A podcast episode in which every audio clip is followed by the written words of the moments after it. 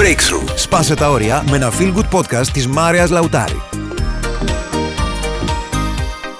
Η αναζήτηση του ιδανικού συντρόφου είναι το πρώτο σε ενδιαφέρον και ζήτηση θέμα όταν εμείς οι ειδικοί το συζητάμε στα social media ή δημιουργούμε εκπαιδεύσεις, άρθρα και σεμινάρια γύρω από αυτό.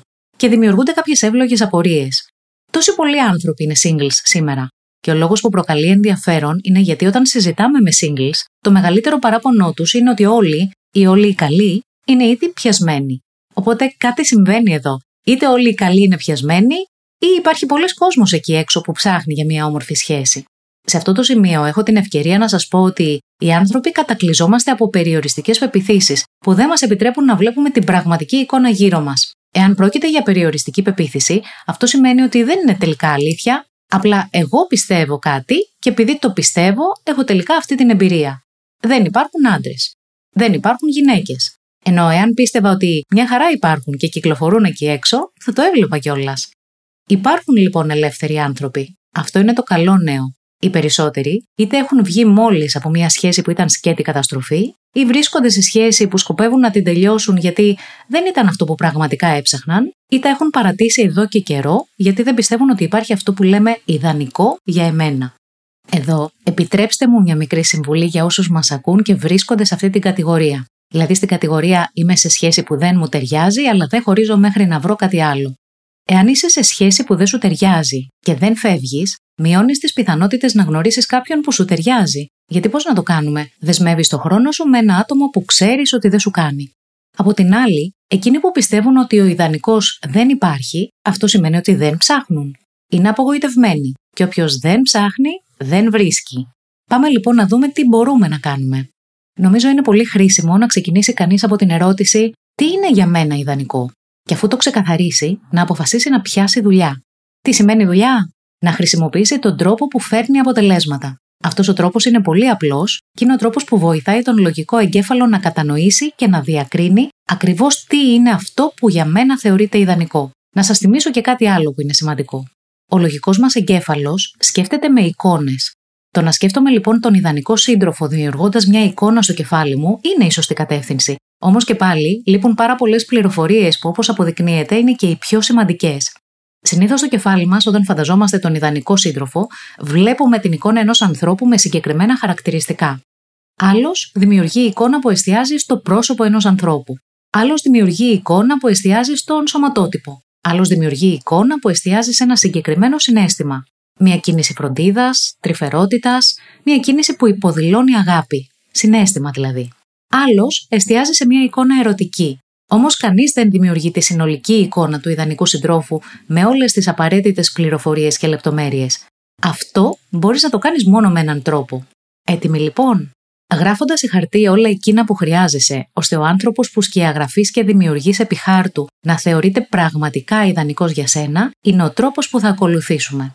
Σήμερα λοιπόν θέλω να σας βοηθήσω σε αυτό το μικρό ταξίδι και θέλω να ξεκινήσουμε και να το κάνουμε σωστά εξ αρχής θα χρειαστεί να απαντήσετε σε κάποιες ερωτήσεις γραπτός και να δουλέψετε πάνω σε αυτές για όσο χρόνο χρειάζεστε. Μην το κάνετε μία και έξω. Θέλω να σκεφτείτε, να προσθέσετε, να αφαιρέσετε πράγματα ώστε αυτό που θα μείνει στο τέλος να είναι πραγματικά αυτό που θεωρείτε ιδανικό. Έτσι άλλωστε βρήκα και εγώ, όπως και πολλοί άλλοι άνθρωποι, τον ιδανικό για μένα σύντροφο. Έτσι βρήκε ο δάσκαλός μου, τον Ρόμπινς, στην επί 22 χρόνια σύντροφό του, που πραγματικά του τέριαζε, και όχι μόνο εμφανισιακά ή περιστασιακά, αλλά συνολικά. Σαν προσωπικότητα, σαν άνθρωπος. Την Sage Robbins. Μπαίνω λοιπόν στο θέμα. Σημειώνετε; Μόνο που θέλω να σας παρακαλέσω, εάν οδηγείτε αυτή τη στιγμή, σταματήστε το podcast και ακούστε το στη συνέχεια όταν θα είστε σε κάποιο σημείο που μπορείτε να σημειώσετε τις ερωτήσεις. Πάμε λοιπόν στην πρώτη κατηγορία. Πώς μοιάζει αυτός ο άνθρωπος, τι χαρακτηριστικά έχει, πώς δίνεται, τι δουλειά κάνει, με ποιους κάνει παρέα, από ποια οικογένεια προέρχεται, είναι κοινωνικός ή εσωστρεφής. Έχει χιούμορ ο ίδιος ή είναι απλά καλός αποδέκτης του χιούμορ. Δείχνει αυτό που νιώθει με λόγια ή με πράξεις.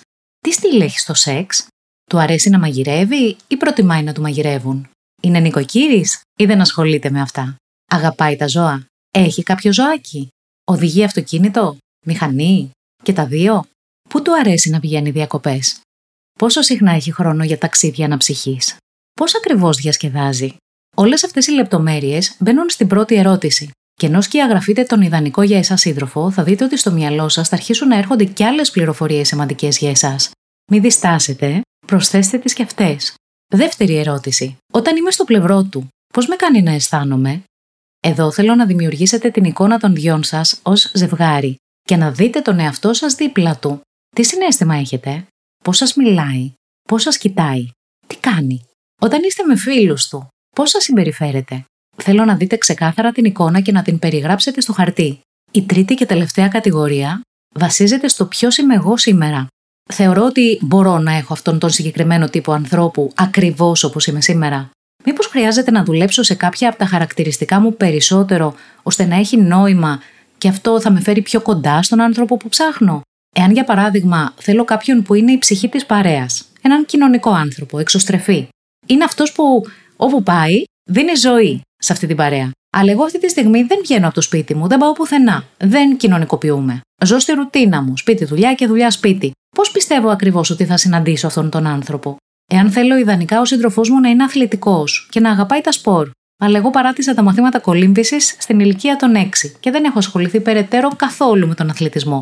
Πώς πιστεύω ότι θα κάνω καλή παρέα με έναν τέτοιο άνθρωπο; Αν θέλω έναν άνθρωπο ζεστό, γλυκομίλητο, αλλά εγώ επιδεικνύω μονίμως αυστηρή συμπεριφορά και συχνά το ξέρω ότι βγάζω θυμό. Θα τον συναντήσω, λέτε. Και αν τον συναντήσω, θα έλξει ο ένας τον άλλον. Θέλω λοιπόν να βρείτε πιθανά σημεία που εγώ προσωπικά μπορώ να βελτιώσω εμένα, τον εαυτό μου. Η προσπάθεια είναι να γίνω λίγο πολύ περισσότερο κοντινός με αυτόν τον άνθρωπο που έχω περιγράψει στο χαρτί. Να γίνω εγώ ο ιδανικός ή η ιδανική. Και πιστέψτε με, αυτή η εργασία είναι η πιο σημαντική που μπορείτε να κάνετε για εσάς τους ίδιους. Θα σας ξεκλειδώσει, θα σας βάλει σε δράση, θα σας κάνει να αποκτήσετε μεγαλύτερη αυτογνωσία και τελικά αυτοπεποίθηση. Και όταν θα γίνουν όλα αυτά, θα είναι θέμα χρόνου να συναντήσετε κάποιον που προσεγγίζει σημαντικά σε αυτό το προφίλ που δημιουργήσατε αρχικά στο χαρτί και τελικά φέρατε στη ζωή σας γιατί αποφασίσατε να μπείτε σε δράση. Αν σκεφτείτε ότι αυτά δεν γίνονται Μάρια, που έχετε κάθε δικαίωμα φυσικά, θα σας πω ότι μάλλον δεν το έχετε δοκιμάσει, γιατί γίνονται αυτά. Και με τον καλύτερο τρόπο μάλιστα. Σε αυτό το σημείο θέλω να σας ευχηθώ κάθε επιτυχία στην πιο όμορφη εργασία που κάνατε ποτέ μέχρι σήμερα. Γιατί αν καταφέρω να έχω εξαιρετική ποιότητα στη συντροφική μου σχέση, αυτό επηρεάζει σημαντικά όλους τους τομείς στη ζωή μου. Και όπως πάντα, θα σας θυμίσω κάτι και το εννοώ. Και αξίζετε να έχετε τη σχέση που σας ταιριάζει και μπορείτε και γίνεται.